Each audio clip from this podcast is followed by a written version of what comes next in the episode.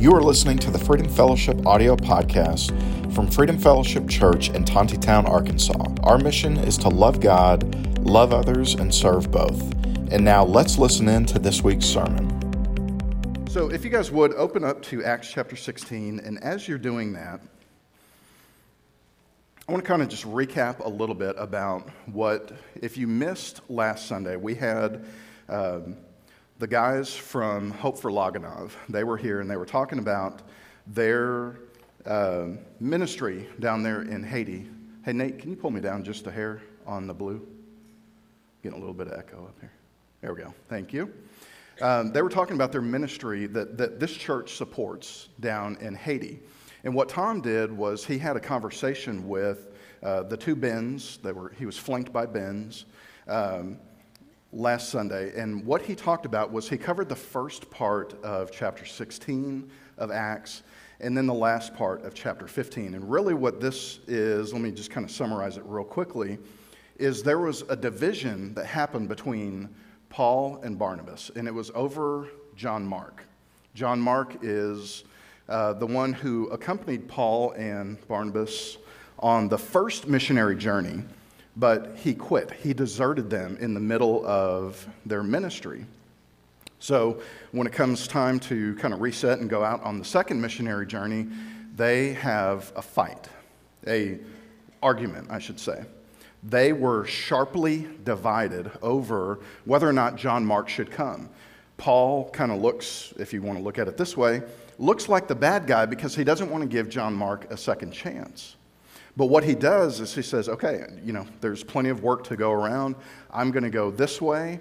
And then Barnabas and his cousin, John Mark, are going to go this way. We don't hear much from them afterwards. But what Paul does is he gets kind of a new cast of characters to join him on the second missionary journey where they go to Macedonia. And what Paul, uh, Paul, you're not Paul, you're Tom, what Tom talked about last week was how the Lord spoke to Paul in a vision with this essentially a dream, this, this vision that he got of a man from Macedonia saying, Hey, come this way. So the Lord spoke to Paul and said, I want you to go here. Now that's important because of what we're going to look at today. It's important to keep in mind that this is the will of the Lord. The Lord is saying, Here's where I want you to go. So Paul the new cast is uh, Silas, Timothy, but also something interesting happens. In chapter 16, it goes from the, the narrative of they went to this place, they went here, they went, they went, they went, to we went, we went, we did this. Who is the we? Dr. Luke. The author of the book of Acts is an eyewitness from this point forward. So we know that Luke was a physician by trade. That was kind of what he, that was his calling right there.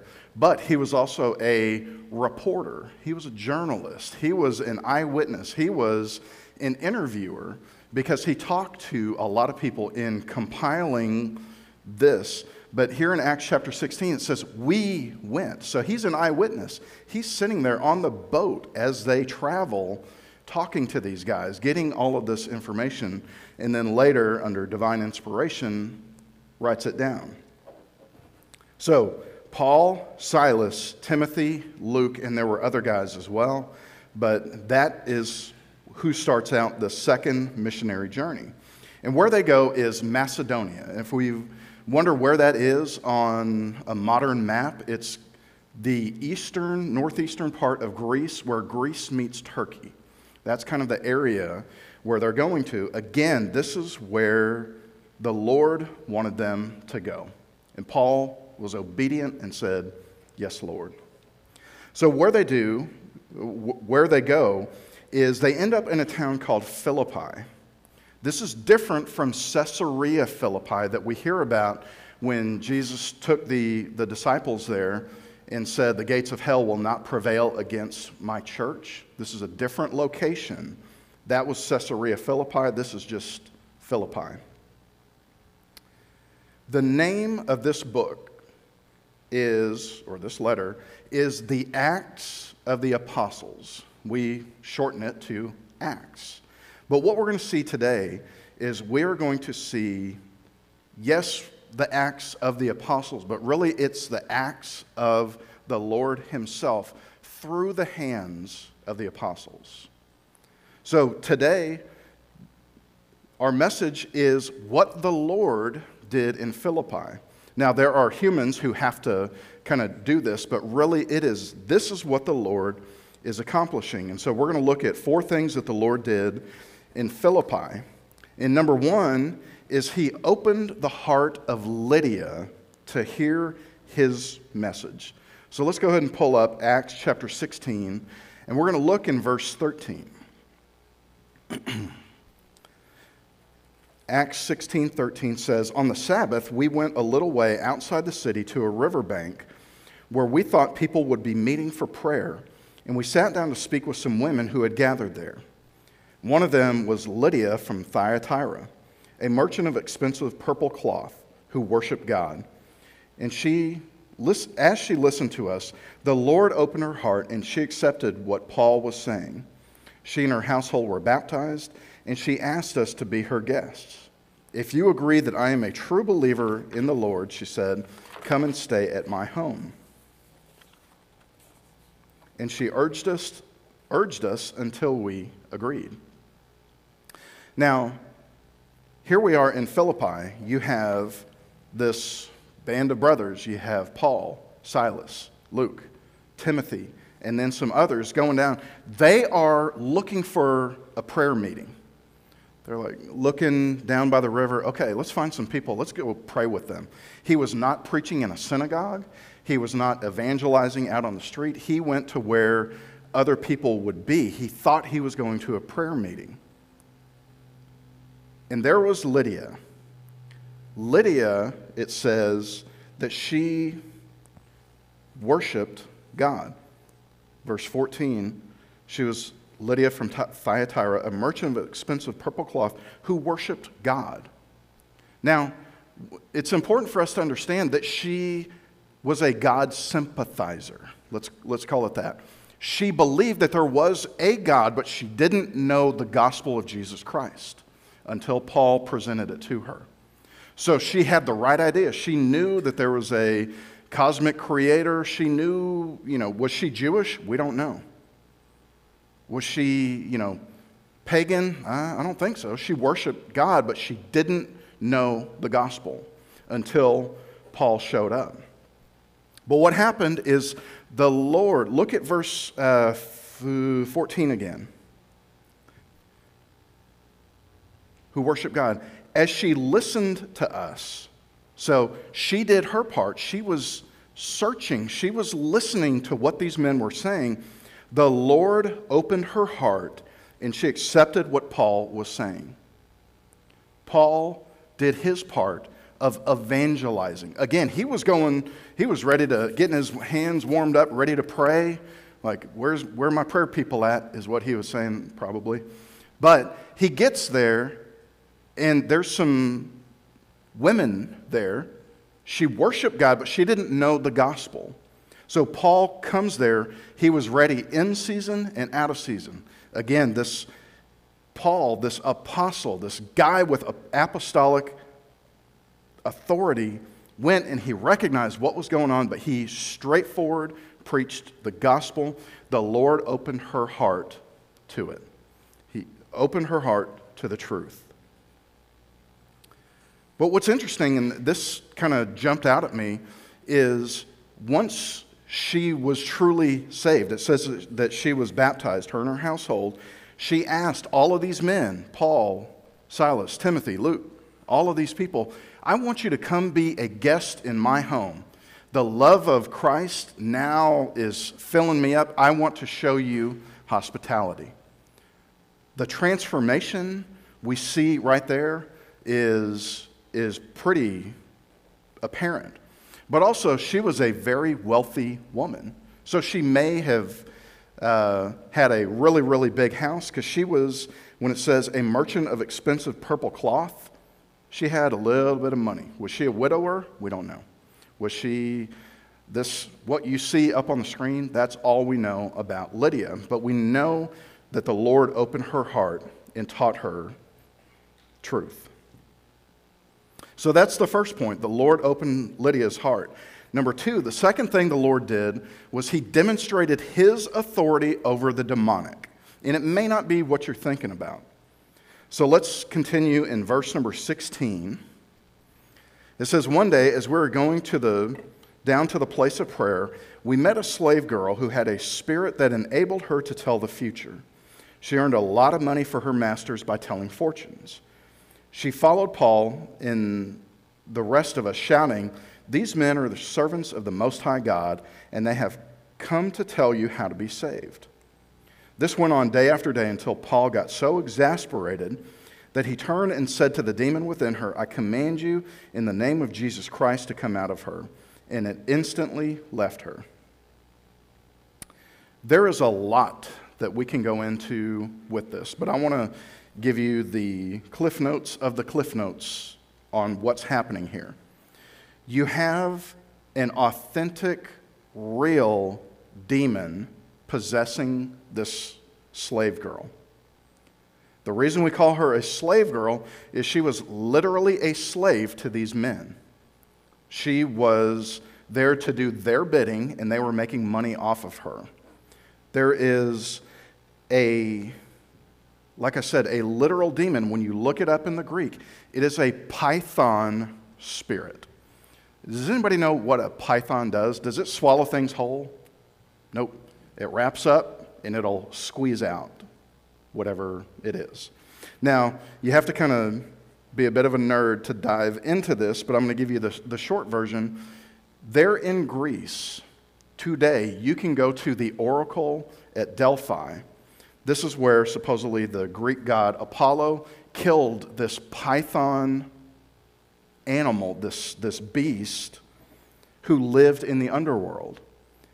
When Apollo killed it, the ability to predict the future lived on through this demonic spirit. This is not a metaphorical, this is a demonic spirit. This slave girl, what she was doing is she would, Tom or Karen could come up to this slave girl, give her 20 bucks, and she would tell the future under demonic influence this is what was happening here in Philippi, which is far away from the oracle at Delphi, but this girl had this demonic spirit.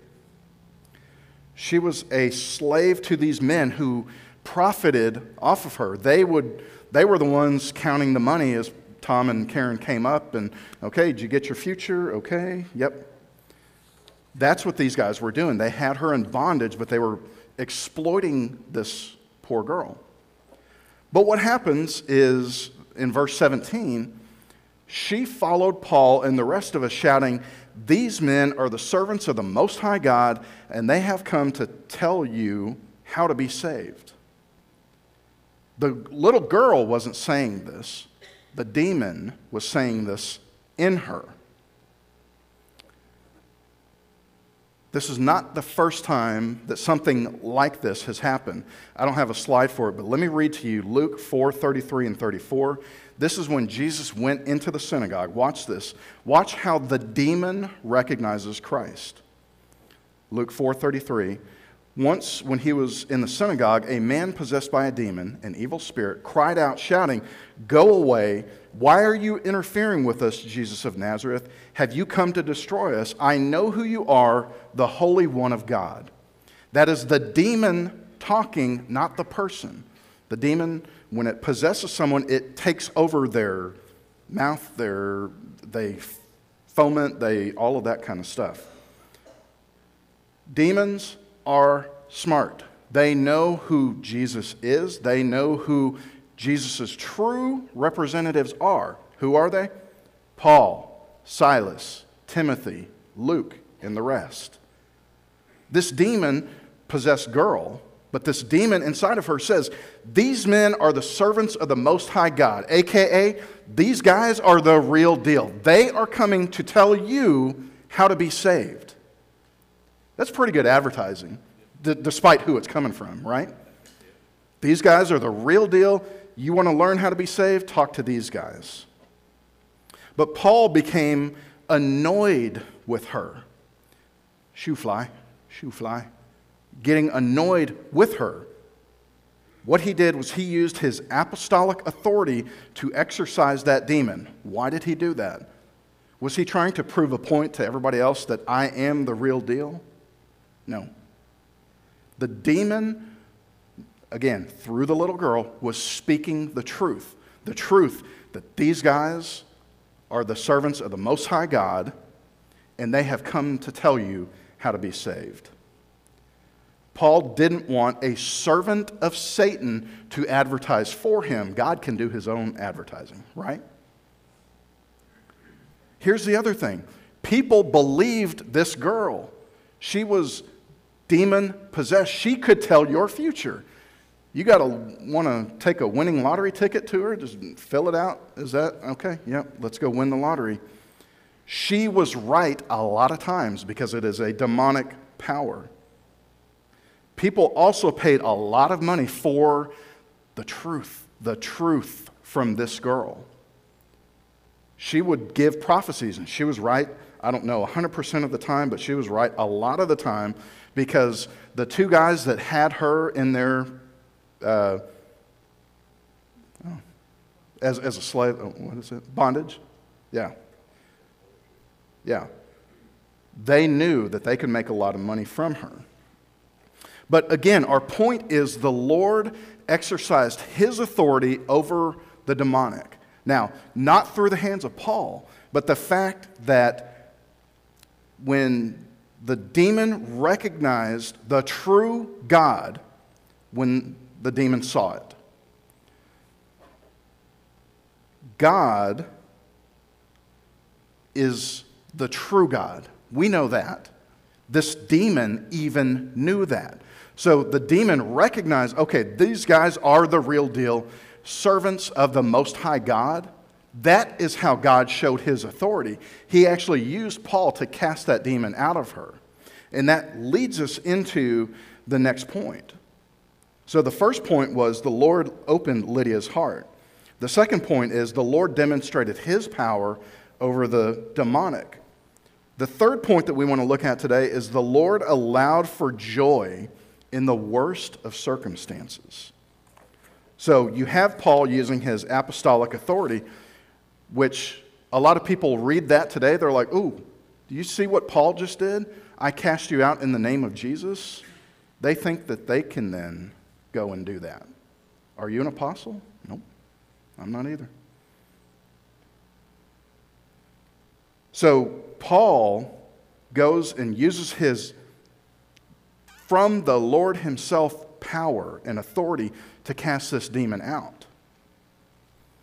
These guys who owned her, who were her slave owners, they're like, oh no, how am I going to eat now? She's no longer possessed by a demon. How can I tell people's fortunes? I can't do it anymore. I'm mad. What am I going to do? Go get those guys. So, what they did, verse 19, her master's hopes of wealth were now shattered. So they grabbed Paul and Silas. It doesn't say Timothy, it doesn't say Luke or the other guys. They grabbed Paul and Silas, dragged them before the authorities in the marketplace. The whole city is in an uproar because of these Jews.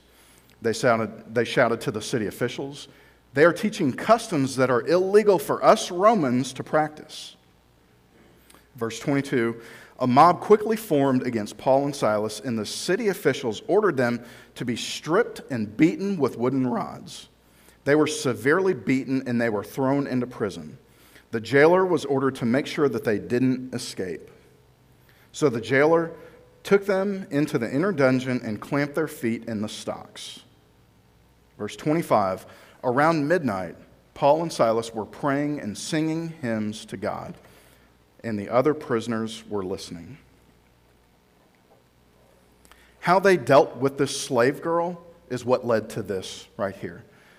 Now, we're going to get to more of this here in, in just a little bit, but both Paul and Silas had Roman citizenship. So, these guys who stripped them and beat them were unjustified in doing that because you're not supposed to do that to the Roman citizens if you are Rome. They're in a Roman province. So, but more on that here in just a, a little bit. But under Roman law, they didn't know that, that Paul and Silas were Roman citizens, so they dished out the, the punishment that they deserve for taking these guys' slave girl process away. So, what happens is they were severely beaten. And I, I don't think that we can do enough justice to that that we're like, oh, yeah, he got a couple swats. No, severely beaten. And, and you'll see here in, in just a little bit. They were severely beaten, they were shackled, they, were, they had wounds on their backs, yet, I want you guys to listen to me when I say this, despite having bloody backs, broken spirit, pain, ooh, ah, ooh, that kind of thing. What did they do? Despite that, what did they do? They prayed, they sang hymns to God. Now, it took me a second to really kind of understand the, the weight of that because in James chapter 1, it says, Count it all joy when you fall into various trials. Well, not when I'm beaten. That hurts when they hit you. When they rip your clothes off and hit you with these sticks, it hurts. But the point that I made earlier, and the one that, that Tom hinted at last week, this was the Lord's will for them to go to Macedonia, meaning this had to happen according to God's plan. This was God's will that they went, that they were obedient, that they went to Macedonia, that they go to Philippi, that they go and talk to Lydia. And then Lydia, you go over here and you find this slave girl. You do exactly what I tell you to do, and you end up getting beaten? My, black, my back is, is bloody because of these swats that they gave me. How is this God's will? God's supposed to be, you know, only good things. No. God is not only good, good things to us. He is good. But this had to happen. This is where the Holy Spirit led Paul and Silas. So their attitude, praying and singing hymns to God, enough to where the other prisoners were listening. I don't know if they were toe tapping or whatever they were doing, but they were hearing this from these guys who were bloodied. They could have easily looked at the circumstances and let it get the better of them. Said, oh, well, I guess we can't go out and preach in the synagogues or by the riverbank anymore. I guess we're, I guess our ministry is done. Let's just hope they bring us some bread and water. I want this to be an encouragement to you. You who's here today, you who is online. If you are in a season when things might look bleak and it doesn't seem like this is what the Lord wants you to do, I want you to remember Paul and Silas. After being obedient, they still got beaten. They still got thrown in prison, and it looks like the absolute worst is happening to them. We talked about this verse at, at small group on Friday night. Galatians 6 9. So let us not get tired in doing what is good.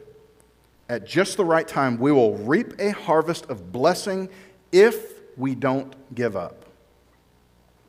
That verse jumped to the forefront of my mind when I was reading this account.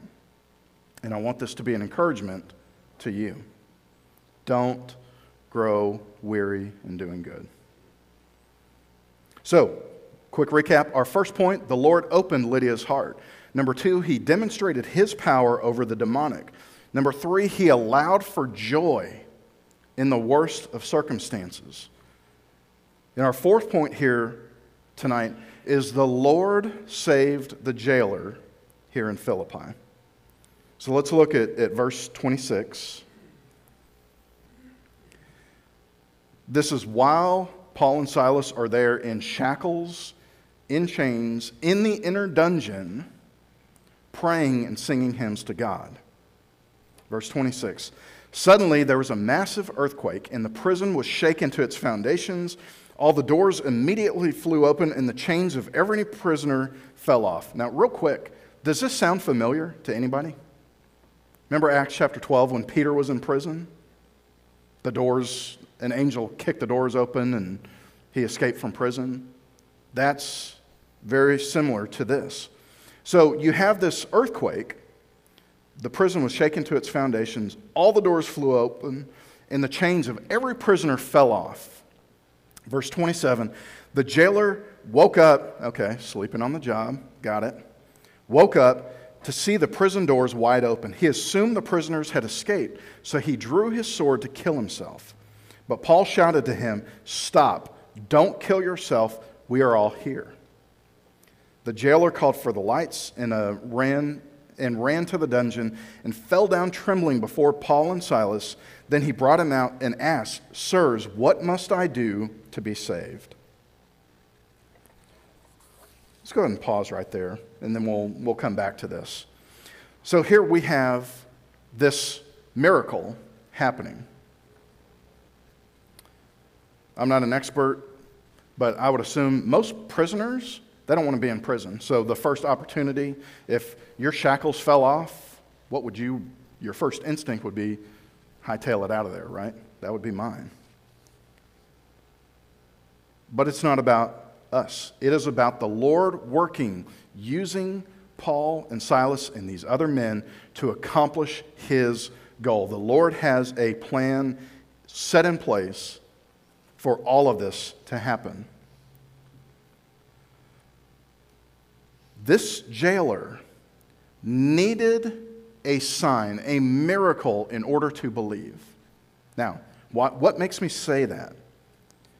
He heard the praise and worship from Paul and Silas, as did the other prisoners before this miracle happened, this earthquake. He heard their praise but didn't respond. He knew that these guys were legit. He knew it. But this demonstration of the Lord's power, this earthquake, the doors flinging open and chains falling off of people, got his attention.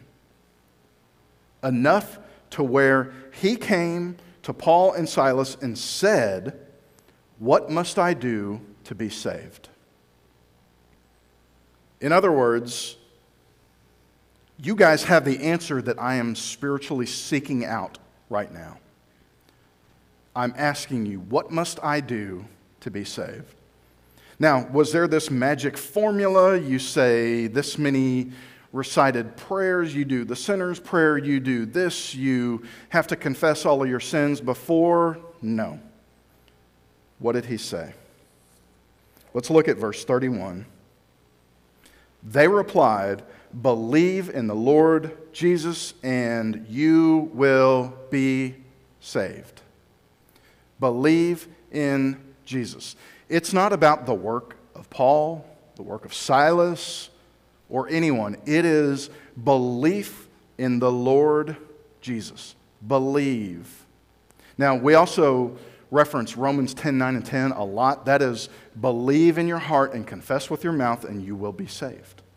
It's the same kind of thing. There is no magic formula to it, it is this simple believe in the Lord Jesus, and you will be saved, along with everyone in your household. Verse 32 And they shared the word of the Lord with him and with all who lived in his household. Even at that hour of the night, the jailer cared for them and washed their wounds. Then he and everyone in his household were immediately baptized. He brought them into his house and set a meal before them, and he and his entire household rejoiced because they all believed in God. That is such an awesome account of what happened, but I want you to be reminded of this one thing. This guy almost killed himself when he thought the prisoners were gone.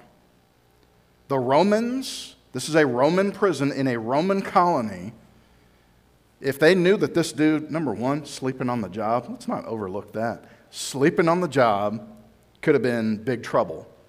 But when he thought that all of the prisoners had escaped, he was going to kill himself rather than be executed by the Romans, who were unfortunately very good at torturing people. Yet, yet, watch this, and this is something that just it jumped off the page. It's like, why have I never noticed this before? Paul and Silas were prisoners, they were criminals. Yet, what was this jailer's response to them when he said, What must I do to be saved? And then they told him, What was his response? Come with me. Let's get those shackles off of you. Let's go to my house. So he was going to kill himself when the Romans were going to get him. Now he's like, I don't, I don't care what they think. These guys are my brothers in Christ. I want them to come and preach to my family. Not only that, what did he do? The joy of the Lord overrode his desire to do his job, which was a prison guard. What did he do? He washed their wounds. He heard them share Christ. He, ba- he was baptized, even cooked them a meal. Again, with these criminals. The Romans considered Paul and Silas criminals. He said, Despite that, joy, because you are my brothers in Christ, here's how I'm going to treat you. The Lord saved this jailer in Philippi. He did it through the working of Paul and Silas. They saw awesome results because they were obedient to where the Lord was leading them and they trusted that this was what the Lord wanted. And I pray that for us today. When we look and see what the Lord did here in Philippi, joy despite dire circumstances. We see obedience. We see the Lord is the one who saves. And we see that He has a plan set in place the trick now is to get our will to align with His will. In other words, our thinking to get behind His plan. We don't make things happen, we follow His plan. Our God is sovereign, that He has a will and a plan that we are a part of. Again, our job is to trust in His plan, not our own, because we need to trust His results, not ours. Heavenly Father, we thank you for this day. We thank you for your word that shows us here the ministry in Philippi. We see what you are able to accomplish by using people, places, and things. You use those to accomplish your ultimate goal, which is salvation for each and every person. And Father, we thank you for the example that you gave us here in Scripture. And Father, I just ask that you help us to look at this as believers, that we can look and see that this is an example of what it is that you have done. And Father, our prayer is that you use us to accomplish your goal, your plan, your salvation for others. Father, we ask that you use us. We want to be a willing vessel through which you can work. And Father, we don't want to do things of our own agenda, but Father, we want to do things that bring glory to you. And Father, we just say thank you for this, this precious gift of salvation that you have blessed us with. Father, we thank you for that. And Lord, if there's someone here today or someone who is watching online right now who has never experienced salvation, that maybe they are like Lydia they like God, they believe in God, but they have never given their lives to Christ. They have never surrendered their will to yours, that they have never heard the gospel. Lord, I just ask that you use us to help lead them into that salvation. It is simple when we look at the Philippian jailer, it is believing that Jesus Christ is the Son of God and that He is resurrected right now. And Father, we just ask again for your blessings as we leave here today, that we go and do your will, not our will. And we just ask that you use us to accomplish that. It's in Jesus' name that we pray and ask this, and amen. Thank you so much for listening to the Freedom Fellowship audio podcast. We are located at 990 West Henry de Tonti Boulevard in Tontitown, Arkansas. You can check us out on the web at freedomfellowship.com or you can find us on social media by searching Freedom Fellowship NWA. We hope you have a great week and that you live out the mission of the church, which is to love God, love others, and serve both.